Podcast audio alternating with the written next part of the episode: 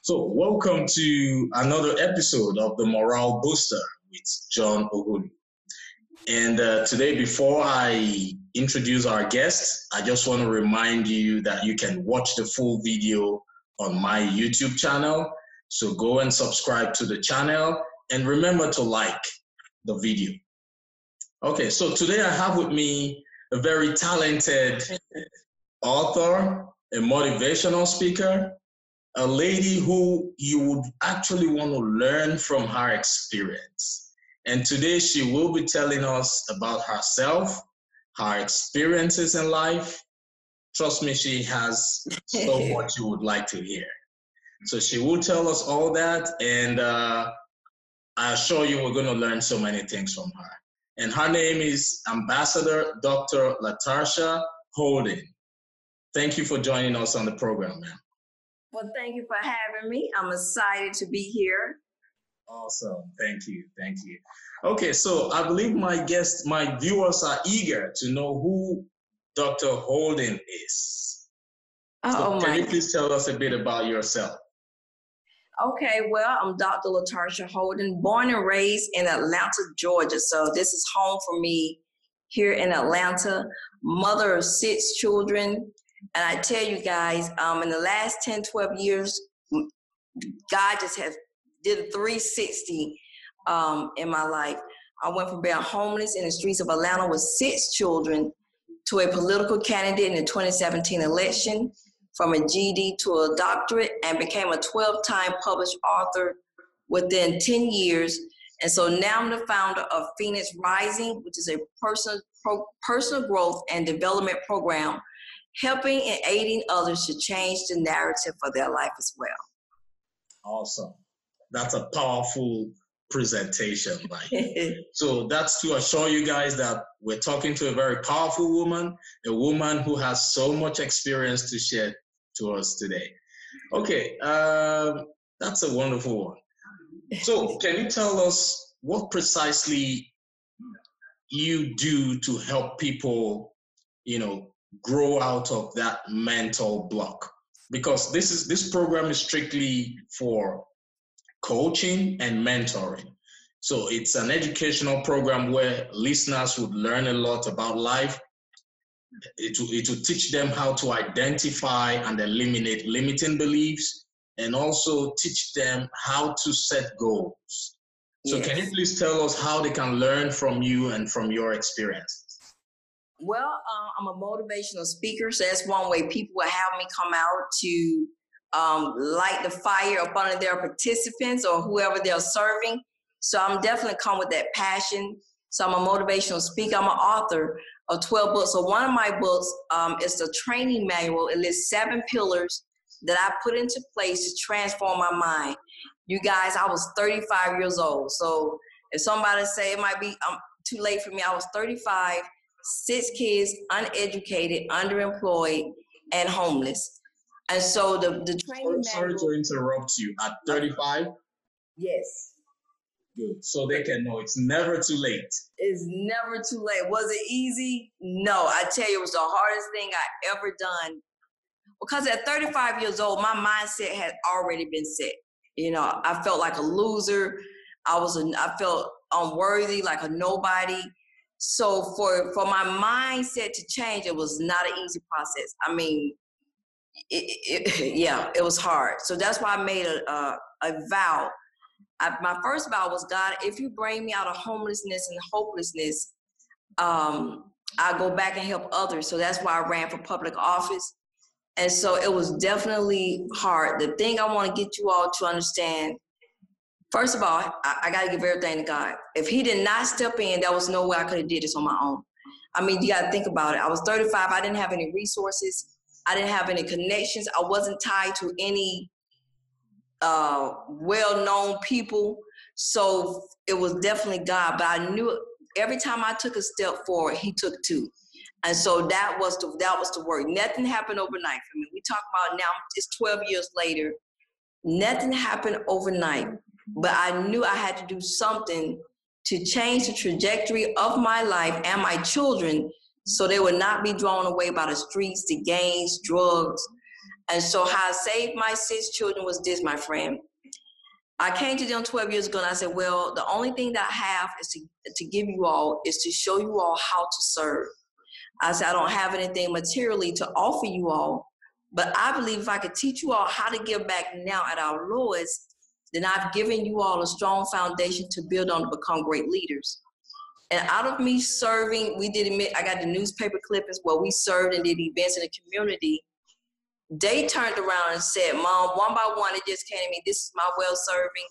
They joined the military. I have a daughter now that's in basic training. I had a son just retired after 11 years in the Marines. I have a daughter that joined the Army last year. You know, a daughter that's an EMT. And so they just, a daughter that's an author twice. And um, they just took the leadership reins and they just ran with it. But that was how I saved my six kids. I just gave them the only thing that I had to offer, and that was service to others. So that's my legacy to my six children and my grandchildren. Wow, that's powerful. I like that because, you know, they say charity begins at home. Mm-hmm, mm-hmm. Yeah, because serving is something that you can never go wrong with. That's like right. I yes, I I I have a nonprofit. Mm. Yeah, it's called John Ughulu Foundation, where we yeah where we get to um, assist, mentor, and coach children between the ages of eight to twenty-two. Okay. Like uh, during the Thanksgiving period, my kids and I, just like you said, uh-huh. went to a shelter because the foundation, you know, has adopted a shelter where we go and uh, teach these kids. So right now, I am teaching my kids the same thing, Yes. which I know is a very strong lesson for them. I really do appreciate your your courage, your strength. It's not easy. So um, I have so many people out there who are actually going through that kind of situation right now.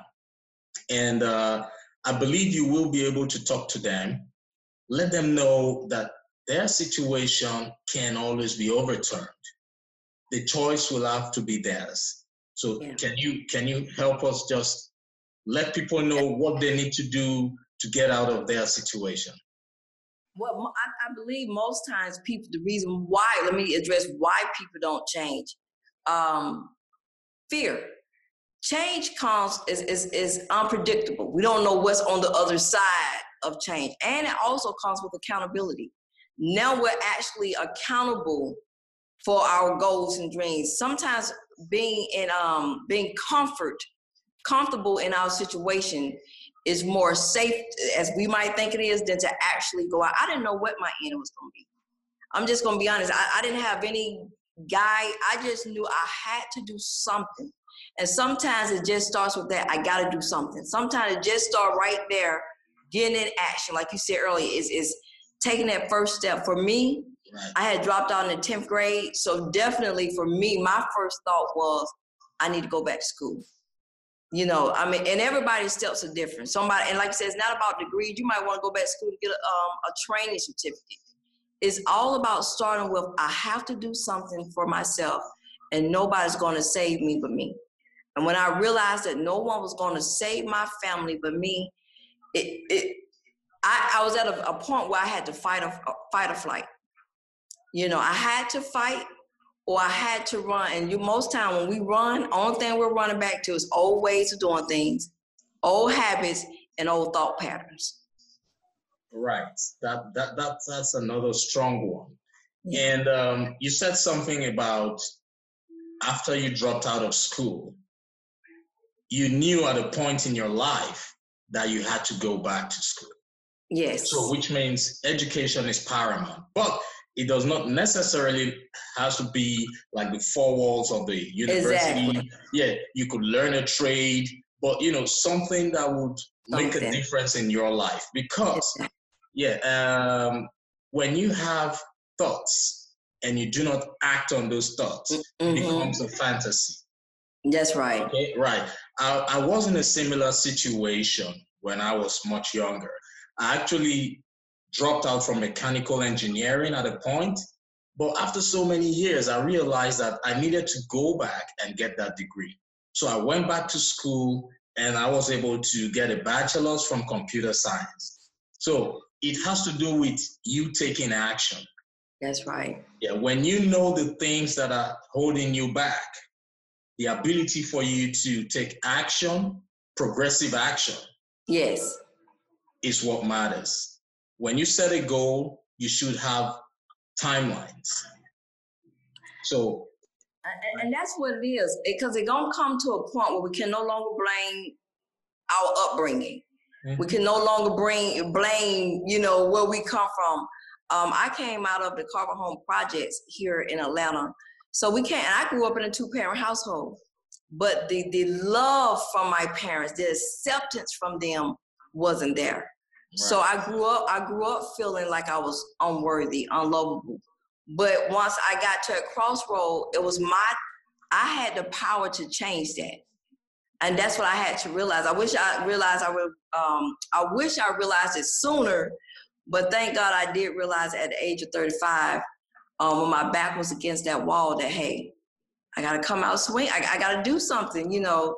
And so school for me was definitely the to way to go. Was an easy no. Like I've um, when I wrote in college in 2000. So I want people to know, well, how did you, did you have, uh, did somebody help? No, when I wrote in college in 2007, we was literally living in a boarded up house as squatters. And I remember one day that when we was sitting on the front porch, a fire truck went down to a fire around the corner. And on their way back up, they saw me sitting on the porch and they stopped and said, ma'am, do you live there? I said, I was hesitant. I said, yes. He said, man, that's a fire hazard. You have to take the boards off the window.